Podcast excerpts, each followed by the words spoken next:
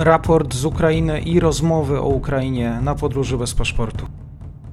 Dzień dobry wszystkim słuchaczom. Mamy 212 dzień rosyjskiej inwazji, 23 września. Ze mną jest dzisiaj dr Marek Kozubel, który Państwu e, wyjaśni, poinformuje o najważniejszych wydarzeniach właściwie w trakcie ostatnich 48 godzin z ukraińskiego frontu. Dzień dobry, bardzo miło. Witam panie redaktorze, witam naszych słuchaczy. No właśnie, co się dzieje na okupowanych terytoriach Ukrainy? Na okupowanych terytoriach Rosjanie rozpoczęli e, tak zwane referendum. A dlaczego tak zwane? Ponieważ e, z prawnego punktu widzenia e, Rosjanie właściwie nie mają prawa do przeprowadzania tego typu akcji.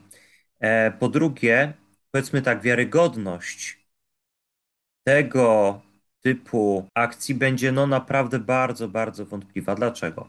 Ponieważ znaczna część mieszkańców obwodów, czy raczej nawet nie tyle pełnych obwodów, bo żadnego spośród czterech obwodów, które mają być w całości w oczach Rosjan de jure, czyli pod względem prawnym, przyłączone do Rosji, żadnego z nich e, Rosjanie tak na dobrą sprawę nie kontrolują w całości. Co prawda, jeżeli chodzi o obwody łuchański i hersoński, one są kontrolowane, okupowane no, w dużej mierze. Ale już na przykład jeżeli chodzi o obwody zaporowski czy doniecki, to już tak nie jest. E, a tak się składa, że Rosjanie na podstawie wyników owego referendum będą chcieli potem zgłaszać pretensje do całości tych obwodów, a nie tylko do tej części, która jest okupowana. No i od jakiegoś czasu różni eksperci, analitycy głowią się nad tym, po co Rosjanie w ogóle to robią. No i tutaj tez jest kilka, czy raczej hipotez. Jedna z nich głosi, że Rosjanie poprzez przeprowadzenie tego referendum, które ma trwać do 27 września, chcą w jakiś sposób zniechęcić wojska ukraińskie do kontynuowania y, działań zaczepnych. Działań, które miałyby doprowadzić do wyzwolenia y, terenów okupowanych. A chodzi oczywiście o to, że Rosjanie przewidują, iż mogą wykorzystać na przykład broń atomową w przypadku, gdy uznają, że ich terytorium, ich suwerenność znajduje się w zagrożeniu. E, to jest jedna z tez, dlatego też zresztą Putin w swoim ostatnim przemówieniu przypomniał, że Rosja ma broń atomową i oczywiście, że nie blefuje. No ale tutaj e, akurat w tym wypadku wielu ekspertów podejrzewa, że to faktycznie jest kolejny blef e, i że Rosjanie wbrew pozorom nie będą wcale tacy chętni, nawet w przypadku kontynuowania przez siły zbrojne Ukrainy działań zaczepnych, nie będą wcale tacy chętni do wykorzystania broni atomowej. A przyczyn jest tutaj kilka. E, zaczynając od tego, że prawdopodobnie Chiny postawiły Putinowi warunek, że broń atomowa nie może być wykorzystana. Chodzą takie e, plotki, pojawiają się takie sygnały. E, a z czym to jest związane? No oczywiście z tym, że Rosja teraz występuje jako zdecydowanie słabszy partner w, w relacjach Moskwa-Pekin. A Pekin po prostu woli uniknąć, powiedzmy, takich no, bardzo mocno nieprzewidzianych i niepożądanych skutków, które może wywołać wykorzystanie broni atomowej przeciwko państwu, które tej broni nie ma. Ale co jeszcze Rosjanie chcą osiągnąć, przeprowadzając referendum? Pamiętajmy, że Rosjanom bardzo mocno brakuje żołnierzy. No i niedawno ogłoszono w Rosji mobilizację częściową. Częściowa jest jednak ona e, właściwie tylko oficjalnie i prawdopodobnie jedynie z nazwy bo nie można wykluczyć tego, że Rosjanie będą planowali w trzech falach zmobilizować ponad 300 tysięcy żołnierzy na każdą z tych fal. W tej pierwszej fali, która ma miejsce już teraz, fali poboru, e, ma być ponoć zmobilizowanych około 305 tysięcy rekrutów.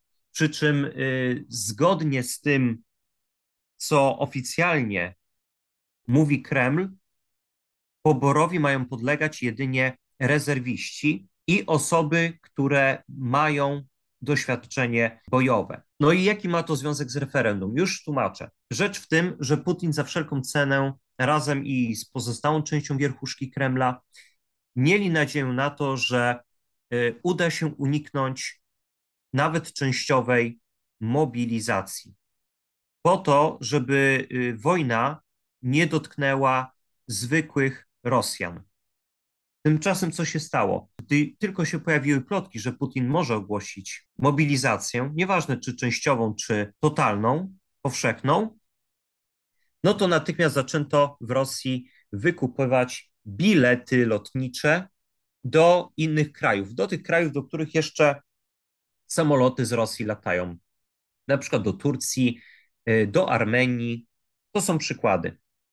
Tak samo, kiedy tylko się okazało, że faktycznie częściowa e, mobilizacja zostanie ogłoszona, to również się stworzyły dosyć długie kolejki na przejściach granicznych, na przykład z Finlandią, Mongolią. Niektórzy Rosjanie protestują, nawet ci, którzy właściwie popierają inwazję przeciwko Ukrainie.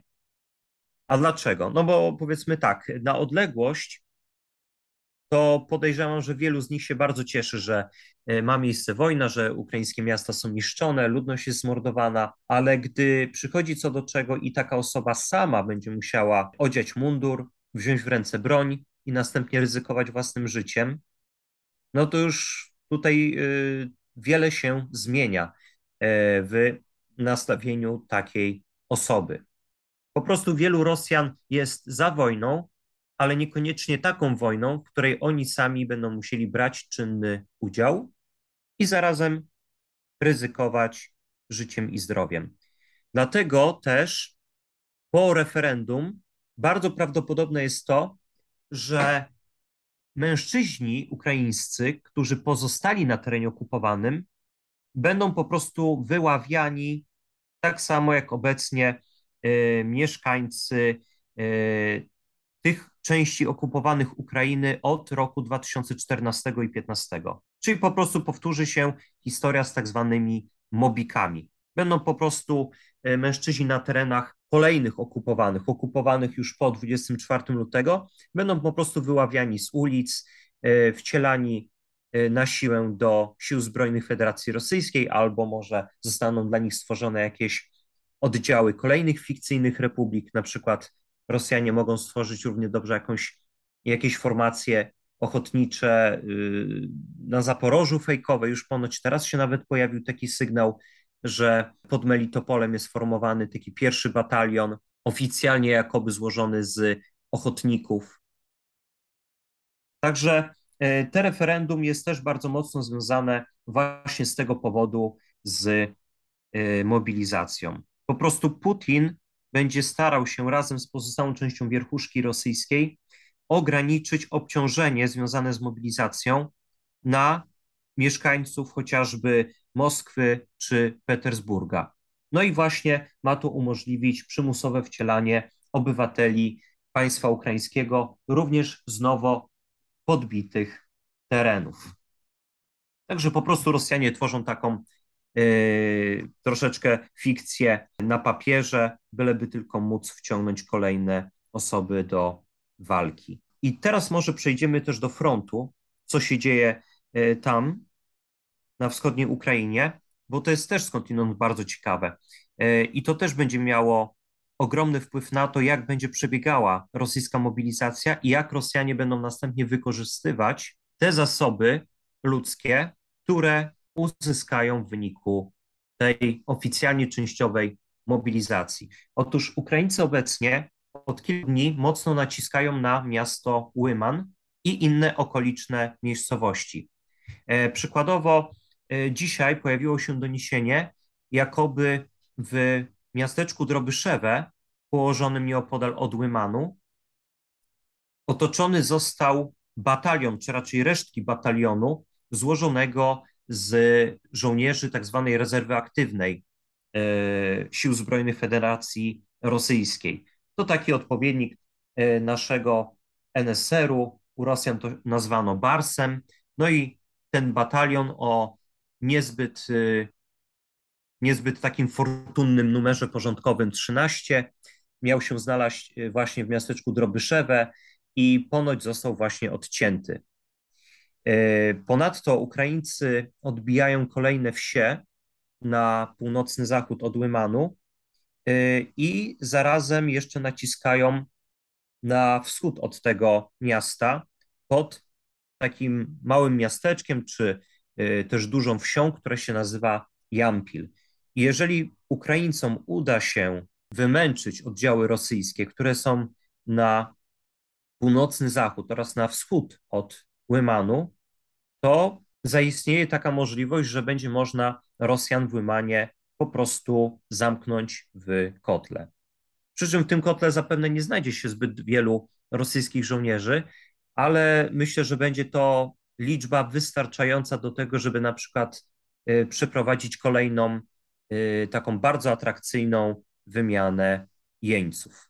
No i przy okazji zdobędzie się znowu trochę sprzętu, choć już zapewne nie tyle, ile pod Izjumem. Co jeszcze się takiego dzieje? Nad rzeką Oskił również trwają walki. Rosjanie próbują zlikwidować przyczółki ukraińskie na wschodnim brzegu tej rzeki. No na razie idzie im to dość niepomyślnie. No i ponadto trzeba również stwierdzić, że nadal trwają starcia w okolicach Bachmutu, na zachód od Doniecka, od y, okupowanej Gorłówki i tam przeważnie nadal Rosjanie są tą stroną atakującą. Pomimo tego, że już ponieśli ciężkie straty, że brakuje im ludzi, nadal podejmują się ataków na pozycje ukraińskie. No przeważnie ataków, które y, nie kończą się sukcesem, a jedynie ciężkimi stratami.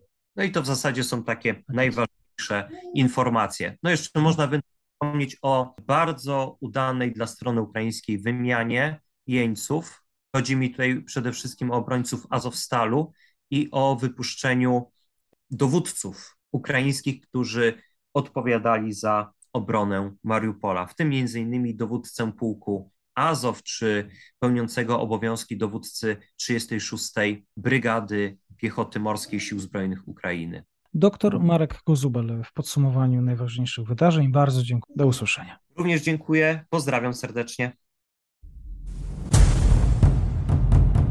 Raport z Ukrainy i rozmowy o Ukrainie na podróży bez paszportu.